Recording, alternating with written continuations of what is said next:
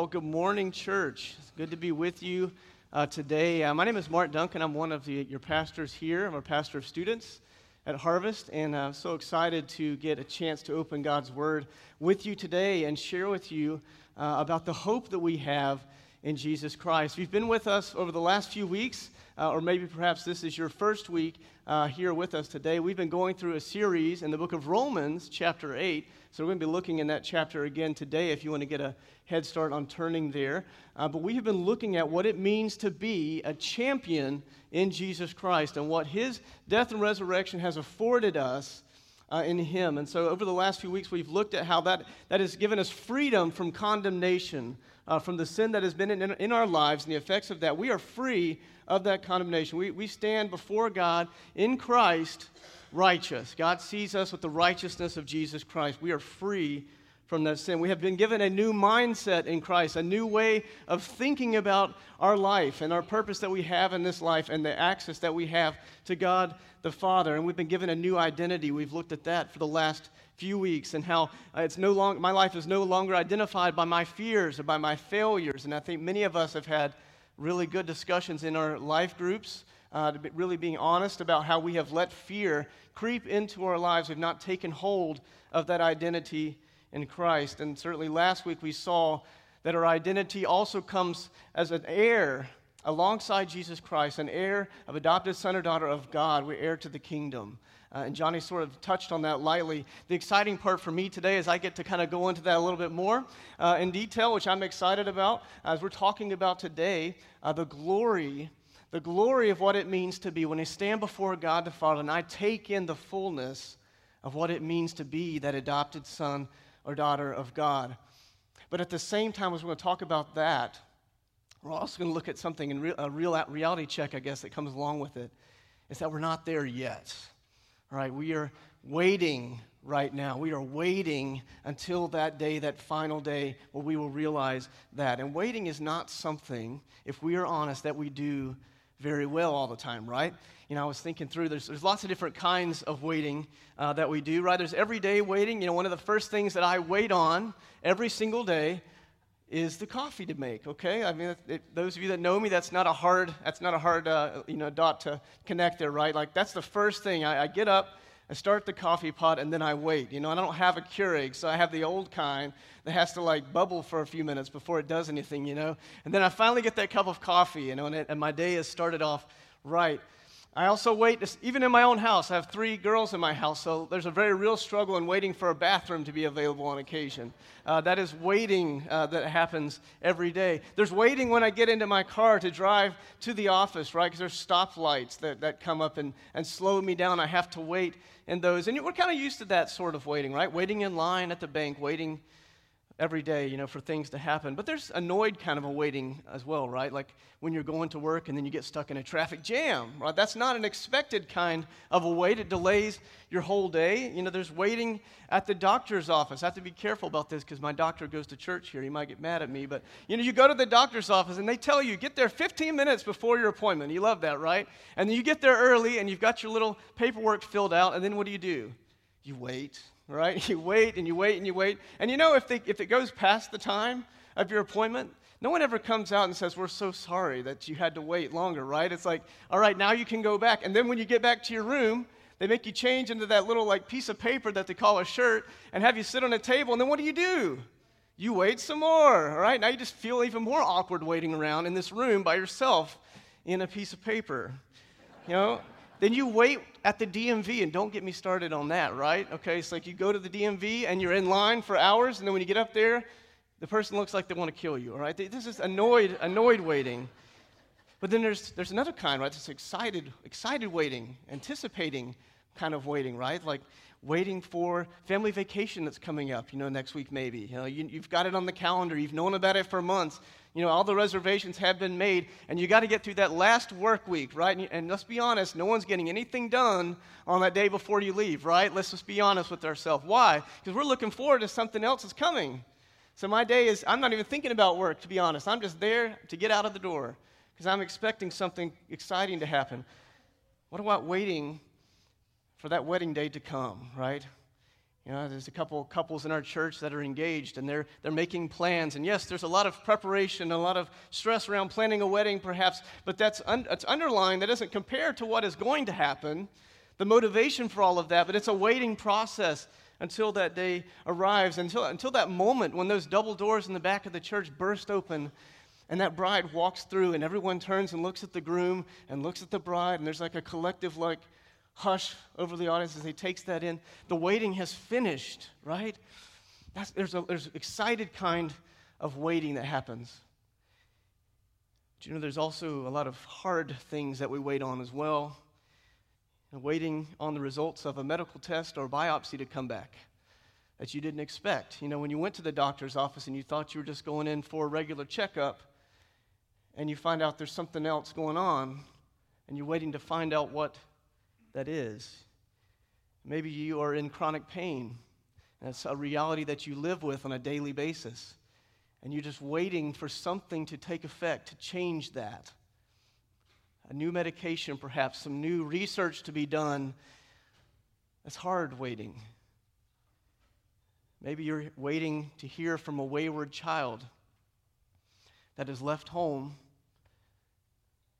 and honestly, you're afraid that you might hear first from the police or from someone like that, but you're waiting, you're hoping. Maybe you just are the type of person, we, I think we all can say we've been here at times, you're just waiting for someone to care. You just feel so isolated, so alone, and you wish someone would just ask you, How can I help you? Is everything okay? And you're just waiting for someone to reach out. this is hard waiting, isn't it? We're not really good at any kind of waiting. But it's even more difficult, I think, in, in situations like this where something really hard is happening and we don't see an end in sight for what it might be, and yet we have to wait. And so today, I want to leave us with some hope, okay? This is exciting stuff that we're getting into today. Yes, we have seasons of hard waiting. You may be in one of those today. All of us have experienced that on some level, no doubt, in this room. But there is hope in Jesus Christ of what is coming as we wait. We can be champions as we wait as well. Would you turn with me to Romans chapter 8 if you haven't turned there already? We're going to be starting to read in verse number 18 today. through verse number 25. This is what it says. Just read along with me. We're going to read the whole passage together on the front end. For I consider that the sufferings of this present time are not worth comparing with the glory that is to be revealed to us. For the creation waits with eager longing for the revealing of the sons of God. For the creation was subjected to futility, not willingly, but because of him who subjected it, in hope that the creation itself will be set free from its bondage to corruption and obtain the freedom of the glory of the children of God. For we know that the whole creation has been groaning together in the pains of childbirth until now, and not only the creation, but we ourselves who have the first fruits of the Spirit groan inwardly as we wait eagerly for the adoption as sons, the redemption of our bodies. For in this hope we were saved. Now, hope that is seen is not hope, for who hopes for what he sees? But if we hope for what we do not see, we wait for it with patience.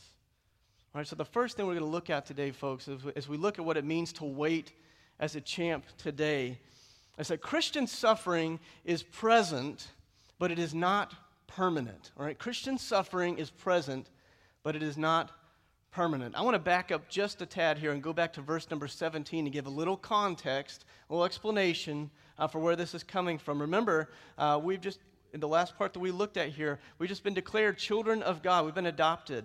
Uh, excuse me, verse 16. The Spirit Himself bears witness with our spirit that we are children of God, right? The Holy Spirit's confirming that in us. And if children, then heirs, heirs of God, and fellow heirs with Christ. We are heirs to the kingdom, right? Children of God. But this is the little tagline that's thrown on the end of that little qualifying statement. Provided that we suffer with him in order that we may be also glorified with him. Okay, did you catch that? Like we have been pronounced heirs of God. The Spirit is confirming that. We are, we are heirs. We are heirs with Christ. Everything that is coming to, to Christ is coming to us as well. We get that, right? That that's, we have, Christ has afforded that to us. But along with that comes this suffering with him. Right? That's part of the fellowship that I have with Christ is to suffering. Like, wow, what a way to, you know, to fellowship together. I want you to think about something. You know, if Christ had not suffered, we would have no grounds for fellowship with him, correct? Right? Because he is holy, he's without sin. So, and, and even in spite of that, he's put on flesh. He put on flesh to come to us to experience what we experience on the day today, living in a sinful world that's broken, feeling the effects of that sin and that suffering. And he willingly went to the cross to be obedient to God the Father. Why? To have fellowship with you and with me. And so anyone that would come alongside him would realize that's a, that's a call to not just follow, but it's a call to follow to my death, even, to take up that cross, knowing that if Christ himself came under suffering, then I for sure, I for sure should expect that it's going to come my way as well. But the best part about it is, is that we know, and this is what verse 18 states to us is that Paul says, I consider that these sufferings of this present time are not worth comparing with the glory that is to be revealed to us, okay? Now let's pause there for a second. Because it could be very tempting to be like, you know, that's kind of an insensitive statement to say, Paul. Okay, do you not realize the things that are happening in my life? I want to give you a little context for who Paul is talking to here. Remember, he is writing to the Roman Christians all right, around about AD 58 or so. And if you know anything about Roman history in that time, you know that it was not a great place to be as a Christian. Okay, there, there, was very real persecution going on. In fact, it wasn't just a few years removed from the writing of this letter that the Emperor Nero set the whole city of Rome on fire and then promptly pushed all the blame on the Christians for it to save face.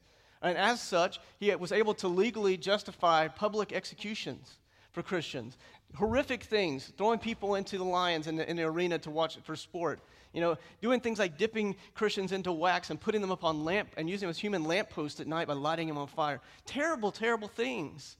Okay, so I, I want to say that to make sure that we aren't taking the sufferings that we have experienced and somehow saying that doesn't apply to me you don't know what i'm going through to realize they were in some pretty serious suffering right then when he's writing this and he's only giving it he's like only giving attention to that in like half of that verse, all right? I consider the sufferings of this present time. All right, just think about the weight of that statement. And then what he follows up with that with are not worth comparing to the glory that will be revealed. Now that's a, that's a big, big statement, okay? You're, the sufferings that we experience, the, suffer, the sufferings that we have in our life. And, and remember, these sufferings are a result of sin that's in the world, that sin that's in my life, sins that I do cause suffering. You know, James MacDonald often says, You choose to sin, you choose to suffer. I think that's a great statement. But you know what? Your choices to sin also affect me as well.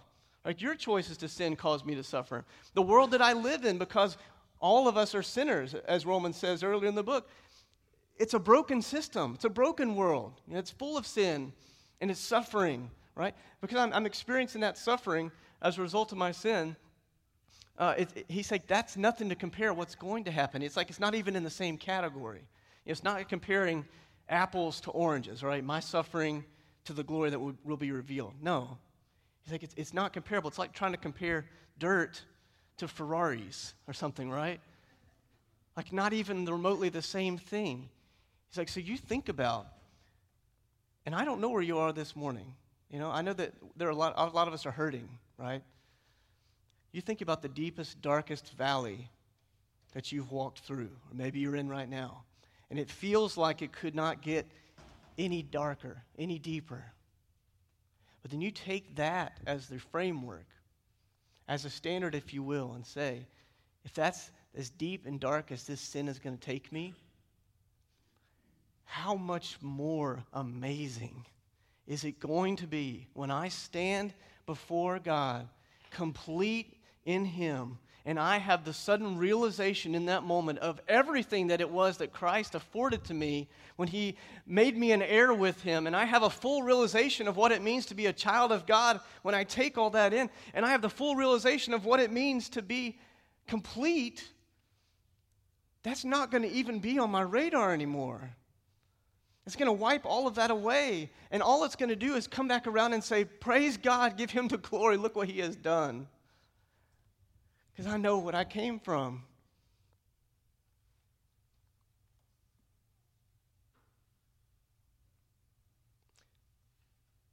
This isn't to minimize our suffering at all.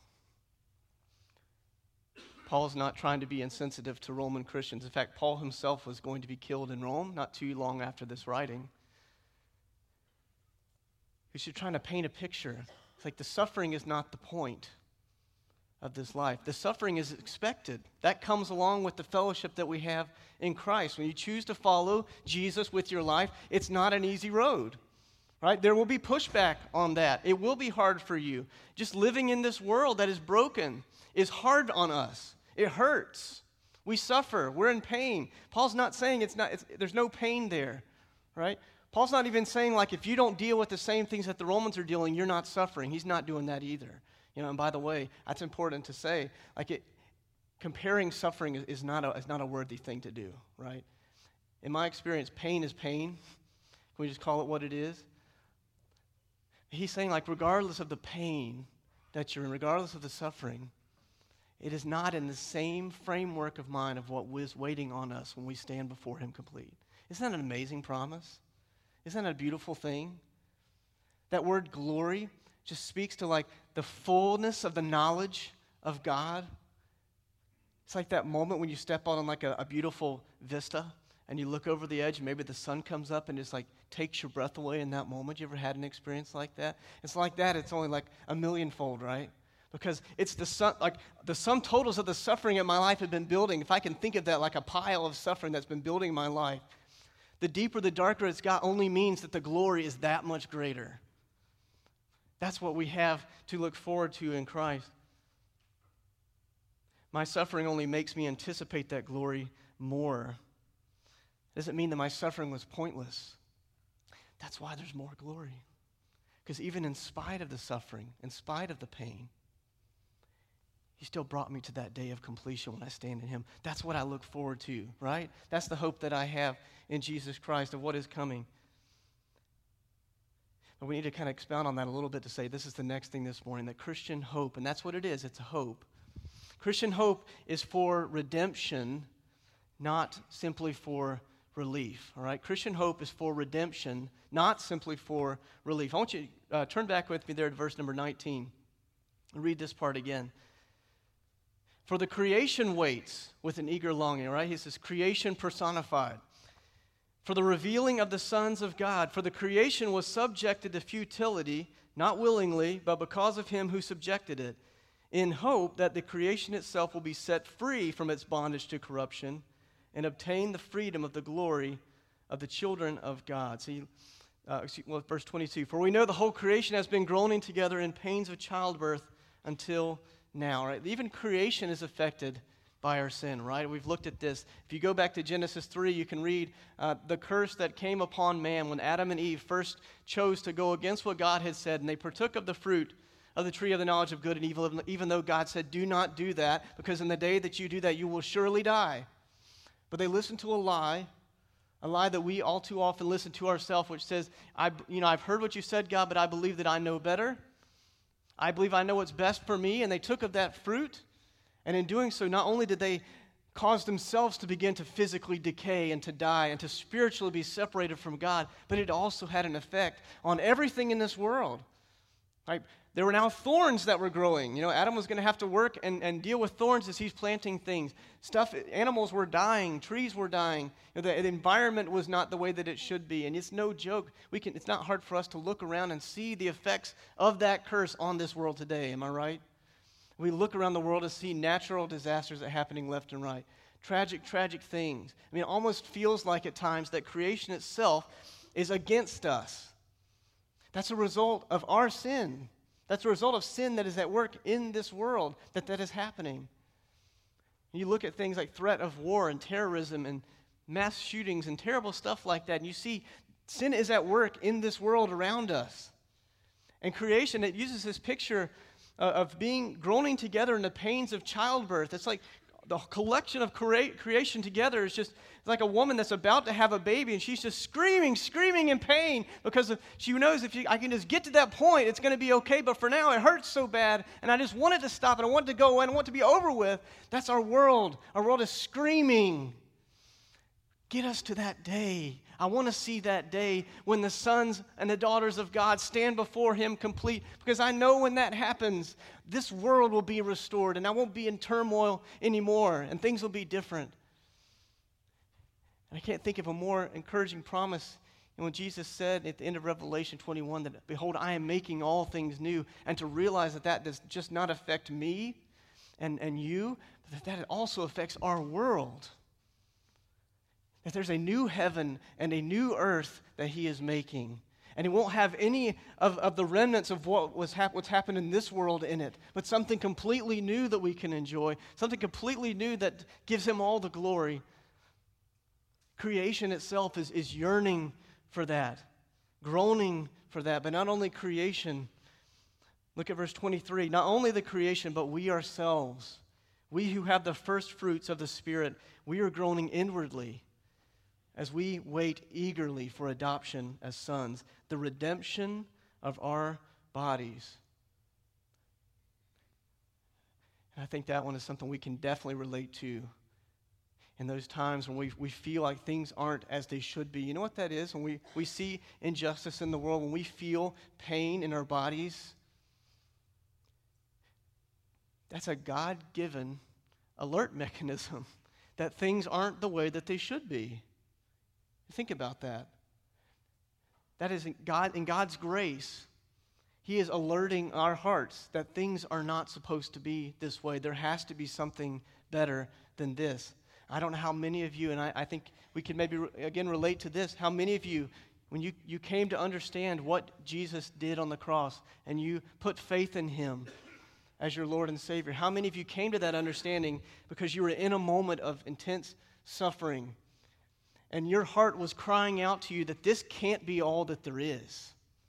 This can't be the point of my life to, to get up day after day and to go through this pain and hope that it works out in the best, you know? It can't be found in solutions where maybe if I just get more money, maybe if I get a better job, maybe if I move to a different place, maybe if I try a new medication, that can't be all that there is, really? It's that little alert mechanism that's speaking and they're telling you, no, it's not how it's supposed to be. It's that groaning that's inside, saying there has to be something more. There has to be something more. Well, the encouraging part is that there is something more, right? And this is how this is how Christians, people that have a relationship with Jesus Christ can weather some of the most intense seasons of suffering and not only make it through the other side, but in the midst of it, give glory to God. You know what? And from the outside, for someone that doesn't have that relationship with Christ, it often comes across as being like, well, those Christians are just a bunch of pie in the sky starry eyed people that have no idea of what it means to live in this world. And I can't tell you that could not be further from the truth. You know, as we see here, you know, saw in verse number 17, we expect to suffer because we know Jesus Christ. We realize that in the suffering, that actually draws us closer to Him. We have a greater understanding of who He is because we suffer with Him. But the reason that we're able to get through is because we have hope in something that's coming later. And He uses the words the redemption of our bodies. See, a lot of times when we're hurting, we, want the, we just want the pain to stop. I mean, even as, as a kid, when you, you cut your finger, right? What did you do? You ran inside and you got your mom or your dad to put on the medicine, put a band aid on it, and like kiss it, right? Like that was like the, that's how you do it, right? I mean, we go through a lot of band aids in my house. There's not even like wounds, you know? It's just like my finger hurts. Well, put a band aid on it, you know? Something about that band aid psychologically that like solves every problem, right? I got a band-aid, I'm, I'm good to go. You know, the, the, immediately the tears are dried up and I'm fine. Um, unfortunately, we take that idea of a band-aid and we apply it as adults as well. Like we're looking for band-aids all the time. We're looking for relief. Like how do I make okay, how do I make the pain stop? This is the suffering that I'm in. So let me do a little power of deducing here.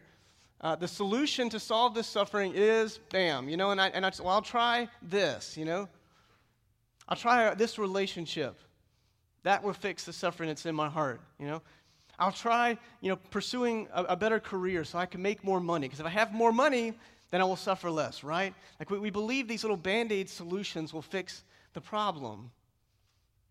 The problem isn't the suffering. The problem is the part inside that came that would cause the suffering, which is the sin problem. Which, if we got our eyes fixed on Christ, we know that part's already taken care of.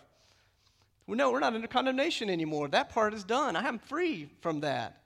So, why in the world am I sitting here trying to put band aids on things that don't matter in the long run? Because in the end, it's, it's more about what's going to happen at the end of this time than what happens now. This isn't about relief, it's about redemption. I love what it says there redemption of our bodies.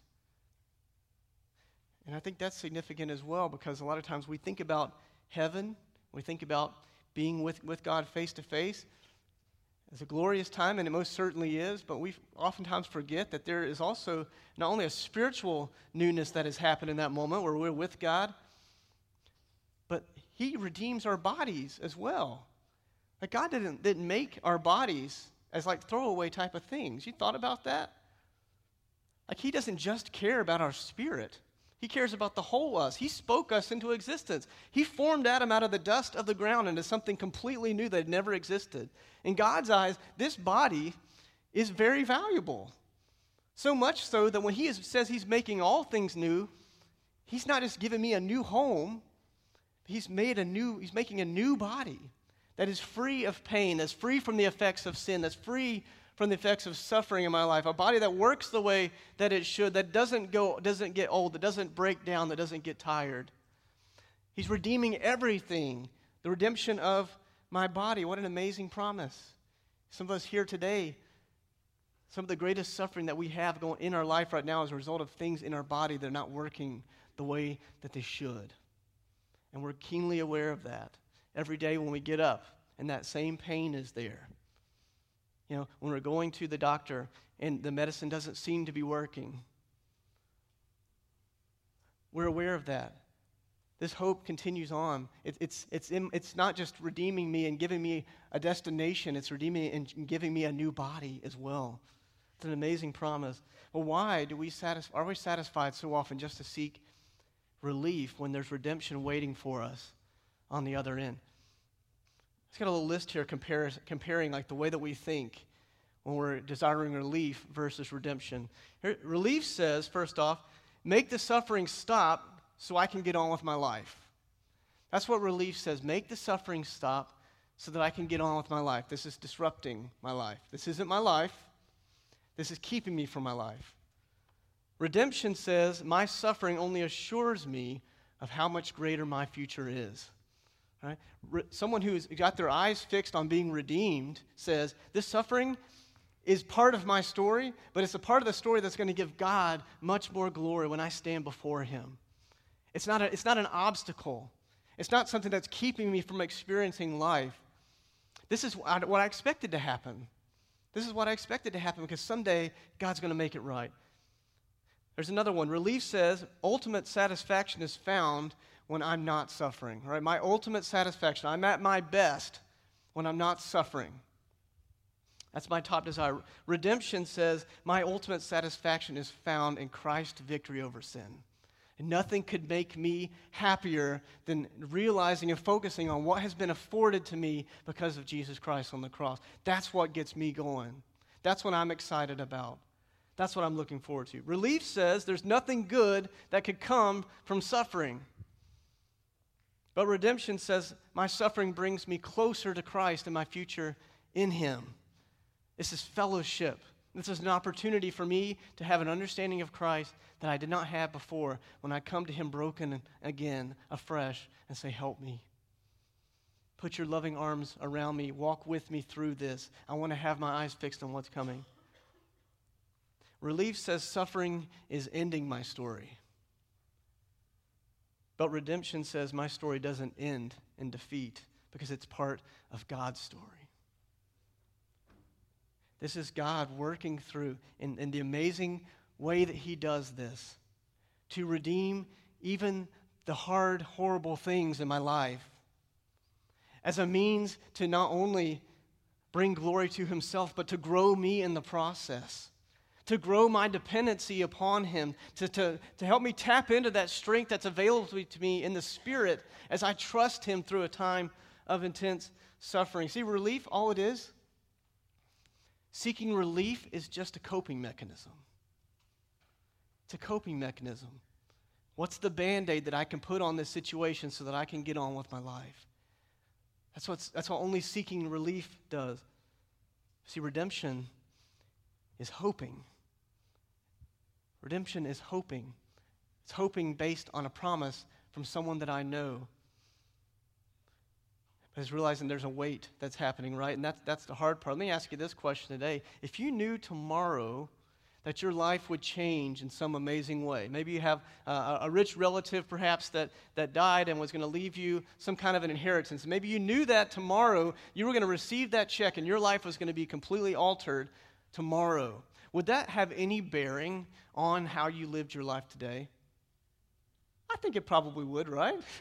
You might go ahead and like start making some calls, you know, start you know, searching the, uh, the pages of a listing book so you can find something uh, in your new price range, right? Uh, I think you'd probably take some action on that information, right? Because you knew this is what's happening, this is what's coming. So today, this is how I'm going to live. Well, just like that, we know what is coming. We know that because God said it, it's a done deal. Because God keeps his promises. He had a whole history of keeping his promises. Go back and look through the Bible, no problem. He keeps his word, He's, he does what he says he'll do. He's going to come, he's going to come and he's going to redeem. How's it going to affect me today while I'm in this waiting? And this is the last thing for us this morning Christian endurance, because that's what it is it's endurance. Christian endurance is expectant waiting, not empty wishing. It's expectant waiting, not empty wishing. Look at verse number 24. For in this hope, what hope? That hope that we are going to be redeemed because of Christ. In this hope, we were saved. That is how we begin a relationship with Christ. We put our life in His hands, take on His righteousness before God the Father, and hold on to that promise of redemption. This hope we were saved. Now, hope that is seen is not hope, for who hopes for what he sees? But if we hope for what we do not see, we wait for it with patience. We wait for it with patience. I just want to clarify the difference in the kind of hope that we have as Christians versus we throw that word hope out a lot, right? Like I hope that I'm going to eat lunch this afternoon. That's not a very like strong it's a very strong possibility, right? I'm not putting a lot of like really hoping that it's going to happen. I'm fairly sure it's going to happen, right? I'm, I'm, hungry, you know, I think I'm going to eat some lunch. Uh, but there's a lot of times we hope we have no idea of what's going to come. I, here, I thought of this illustration. There's a difference in hoping uh, and waiting on a friend who's told you they're going to come and visit, and you have they know what flight they're going to arrive at the airport. So you're at the airport and you're waiting on the flight to arrive, and you've got your balloons, maybe you've got a sign, welcome home, type of thing, and you're waiting at the end of the arrivals hallway. Okay, there's that kind of waiting with hope, right? Like I, your hope is is is grounded in the relationship you have, that they didn't lie to you when they told you they were getting on the plane, right? And that they're going to be there when they get off the plane. That that's one kind of hope, right? They've told me they're coming Here's, here's the door, I'm, I'm ready to go. There's another kind of hope. We have a guy that, this is why I don't get on cruise ships. Anything on the, on the water scares me like, to death, okay? So this is like my worst nightmare. You have someone that's out in the middle of the ocean on a life raft by themselves, okay? They have no oars, they have no food. There's nothing in, in those ships in sight, and they're just sitting there floating, hoping, but they have no reason to believe that anyone knows that they're there or that anyone is coming for them. They don't have a paddle. They don't, they don't, they don't, they're like, maybe I could try shouting louder. I don't think that's going to do any good. What a miserable kind of hope, right? That's not a hope that's built on a relationship. That's not a hope that's built on a promise. That's a hope that's wishing and hoping that something is going to work. And that is the natural way before we come to Christ, how we try to deal with things in our life when they go wrong. We're saying, I hope someone can fix this. It's not right. Don't you see that this isn't right? I hope that there's some solution to this problem. And we keep trying things. We keep throwing things against the wall to see if something will stick. And it's just like drifting out in the middle of the ocean without hope. When what we have in Jesus Christ is the kind of hope that we know my friend, My Father has told me He will make all things new. He will come again. He will redeem me in this life. I am waiting on Him because I know Him. I know His character. I know what He says He will do. So I'm waiting expectantly. And so my life is going to look very different in the midst of suffering. I'm not focused on the depth of my suffering. I'm focused, eyes fixed ahead on what is awaiting me in the future in Jesus Christ. But it doesn't mean that I check out from this world either, does it? Because I'm here for a reason. This is a quote from C.S. Lewis from Mere Christianity, and I love this quote.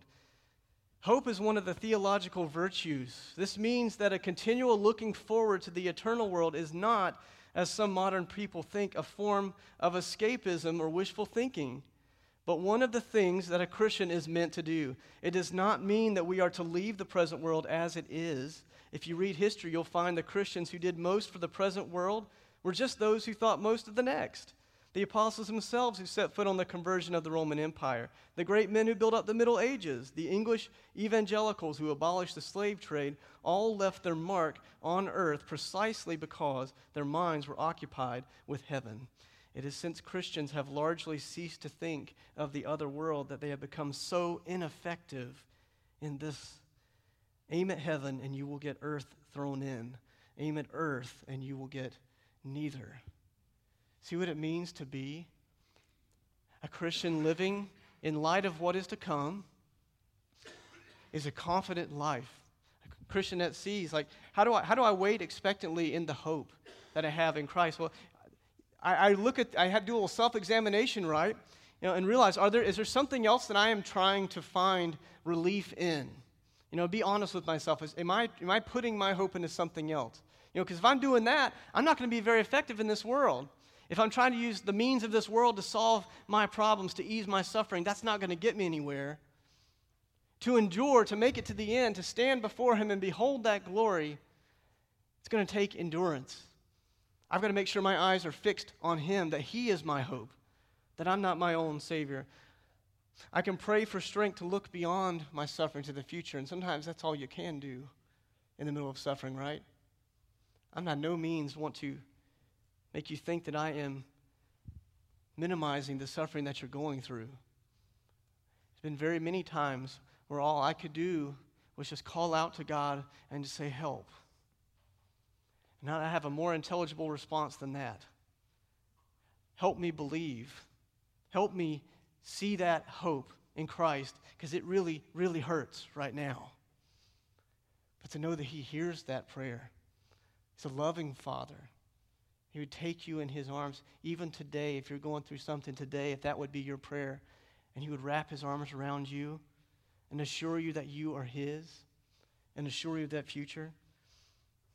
I also need to realize I need to be confessing my sin, especially if I have sinned against someone else and I have you know, whether intentionally or unintentionally, caused suffering in their life, that I would be an agent of change that would reach out and say, I am sorry. That, I am sorry for my, how my sin affected you.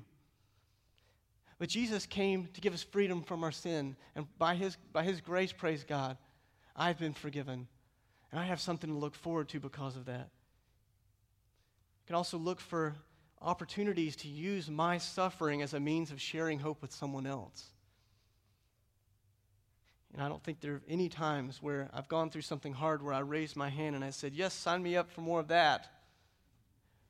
But at the same time, realize, I, I would never have seen this on the front end, how God would have used an intense time of suffering to shape my need for Him and to shape the way that I can minister to someone else, not just as a pastor, but as a friend, as a neighbor. To come alongside and say, I know what it feels like to hurt. And I know what it feels like to want it to stop. Can I share with you the hope that I have when I'm going through that kind of a situation? Look for opportunities to share that. Seek out the suffering. I kind of be the last one there. Seek out the suffering. You know, sometimes people that are hurting, uh, we don't really feel comfortable around them. It's, it's not a, it's kind of a natural response almost. We, we can recognize someone is hurting. We kind of divert the other way you're like, I don't really know that I want to get involved in that. It looks kind of rough. But as Christians, we should realize that suffering is part of this world. It's part of this world that God is going to redeem in Christ. I need to run to the suffering. I need to make myself available to them, to speak to their heart the hope that I have in Christ, so that they can hear that and know and believe and understand it. Don't waste your suffering, but wait expectantly. Would you close your eyes for a second?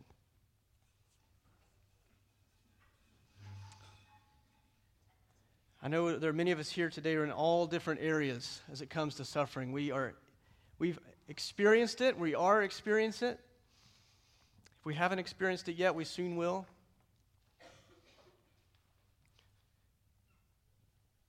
But by God's grace, we have victory in Christ over our suffering. The redemption of our bodies, the redemption of this world. He's in the, the, rede- the redeeming business. That's what He does. So today, let me ask you where's your hope? Is your hope in some kind of crazy juggling act where you're trying to keep everything in balance on your own and you're looking for every kind of band aid to put on the pain to make it go away? It's a scary place to be. You feel like you're drifting out on a sea and no one hears your cries, no one feels or knows what you're going through. Let me ask you this have you, have you started that relationship with Jesus Christ? Because if you know Him, if you, trusted, if you have trusted Him as your Lord and Savior, your hope should lie in Him.